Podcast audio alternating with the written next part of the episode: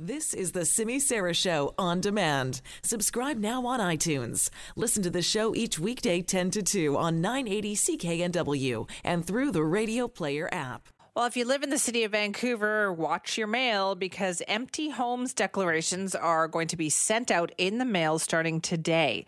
Now, Melanie Kerr is a director of financial services at the city of Vancouver, and she talked about how the empty homes tax got started. The original uh, purpose for the for the empty homes tax was to try to encourage uh, property owners with uh, vacant properties to rent out their properties and, and increase the housing supply because we do have a uh, a bit of a housing crisis in Vancouver right now. Oh, just a bit of one, right? But has the empty homes tax actually been successful in attaining any of that goal? Well, I definitely think we're we're seeing a lot of um, trends in the uh, empty homes tax numbers. We'll be releasing our empty homes tax annual report later this month, which shows a lot of um, data from the uh, first couple of years of the empty homes tax, and we're definitely seeing some, uh, you know, trends that are, are making us very optimistic that it's working as it, as intended. Okay, so if you're a homeowner, though, what are the basics that you need to know today? The empty homes tax declaration opens today, and uh, owners should be uh, looking to in their mailboxes over the coming weeks, as we'll be uh, mailing them out in batches over the next couple of weeks. And if you are signed up for online access, uh, you can uh, log in and declare almost immediately. All right. So there are still some people, believe it or not, who actually didn't file for last year, didn't fill out the form and let people let the city know kind of what their status is. And Melanie Kerr also has some words of advice for those people. We'd like to, you know, encourage everybody who has not yet declared for 2018 to get their declaration in quickly, and also encourage everyone to sign up for online access. It's definitely the easiest way to receive all of your uh, property tax and empty homes tax information uh, without having to worry about waiting for the mail. All right, so that is Melanie Kerr. She is with the Director of Financial Services at the City of Vancouver. But we wanted to talk more about the empty homes tax. So they're entering into their third year of this tax, but a lot has changed, right, since the tax came into effect effect. It was brought in by the previous uh, Vision Vancouver dominated council. Now you've got a whole new situation. Has anything changed? Has the feeling toward it changed? What could be happening on this? How has it been working? So we're joined now by Frances Bula, who writes for the Globe and Mail extensively on City Hall issues. And she's also, you know, been talking about the empty homes tax as well.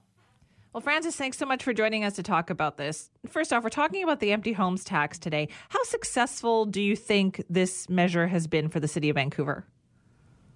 Well, I think there's two ways of measuring success. One is it is it a political success, and I would say by and large yes, because people support it. Every poll shows that, uh, and so on. Um, and then is it a financial success?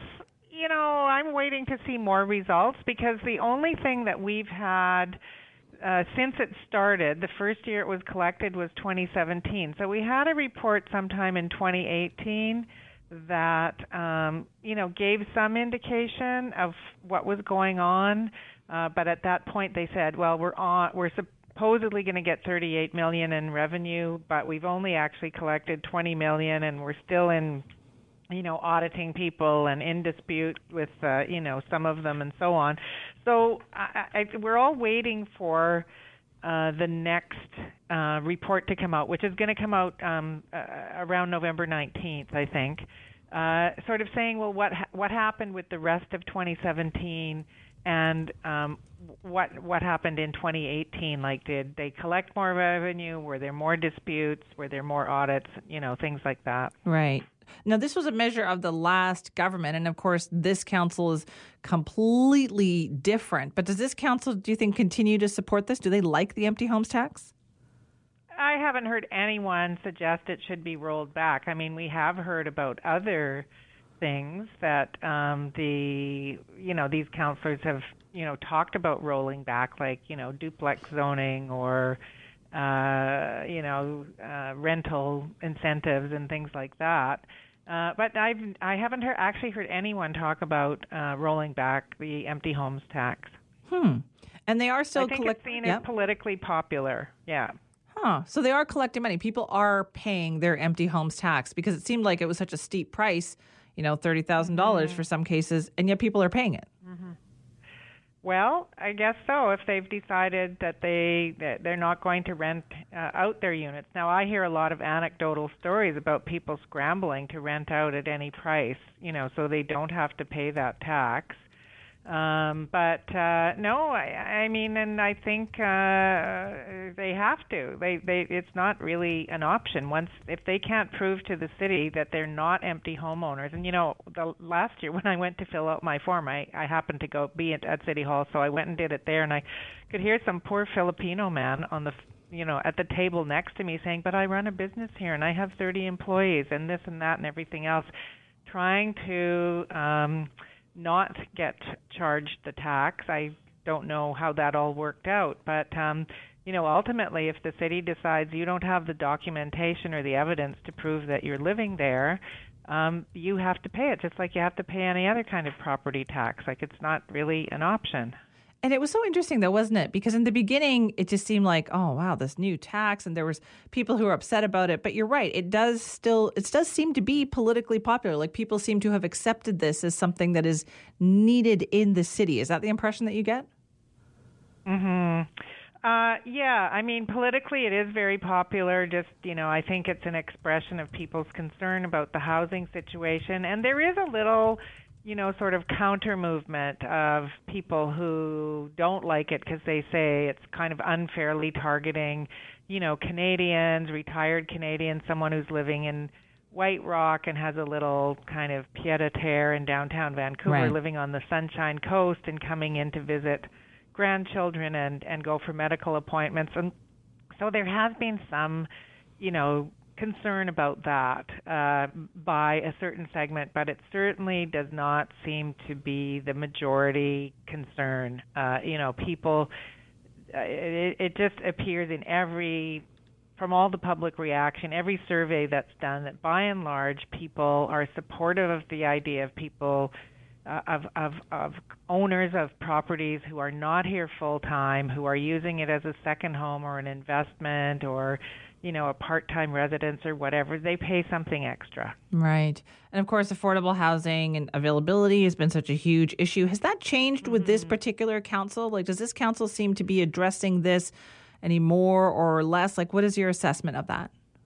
Of affordability? Yeah. I, I mean, I think uh, I, I think that's the number one concern because um, you know, those who vote against um, housing projects uh, that have come before the city like Adriane Carr or Jean Swanson, it's uh, when they express why they're doing it. Part of it is always this isn't affordable enough, mm-hmm. uh, and um, you know that uh, there is also a concern about displacement of renters. I would say that's actually the biggest change I've seen is that there's so much general concern on council about displacement of renters that the city has revised its policies to demand more mitigation efforts from any developer who's displacing a tenant to the point where developers are telling me we will not buy or we'll seriously hesitate before buying a property that has tenants on it. Really? So that is a big change. Mm-hmm. It is. I, I would say that's the, the the most significant thing that I've noticed in terms of a different attitude of this council compared to the last council. Hmm. And you also had a huge story in the Globe and Mail this week about the big development uh, being proposed by the Squamish Nation down at the end of the Burrard Street Bridge. That's going to dramatically change it. And I guess city city can't really do anything about it, can they? No. Uh, I mean, the city they are going to have to con the, the Squamish are going to have to contract with the city to uh, you know that's a bare patch of land under the Burrard yeah. Bridge there. There's no sewer lines, no water lines, no roads really. Uh, so they are going to have to contract with the city, and so maybe the city has a little bit of leverage. But quite frankly, if they try to hold up an indigenous development and nitpick them to death, I don't think that'll go over particularly well. Um, so no, the city really has no leverage. That usually the way things work in Vancouver is if someone comes in with a pitch for to rezone Oakridge or you know build a tower here or there, the city says, okay, well we'll give you extra density. In return, you have to give us stuff, mm-hmm. including mm-hmm. you know some subsidized housing units or something like that, social housing units. Well, they can't do that with the Squamish because the Squamish can just they can go to 110 stories if they want. You know, right. there really is. I, I mean, I think it might be only airport regulations that might stop them from going too high. Um, so the city doesn't have any leverage that way.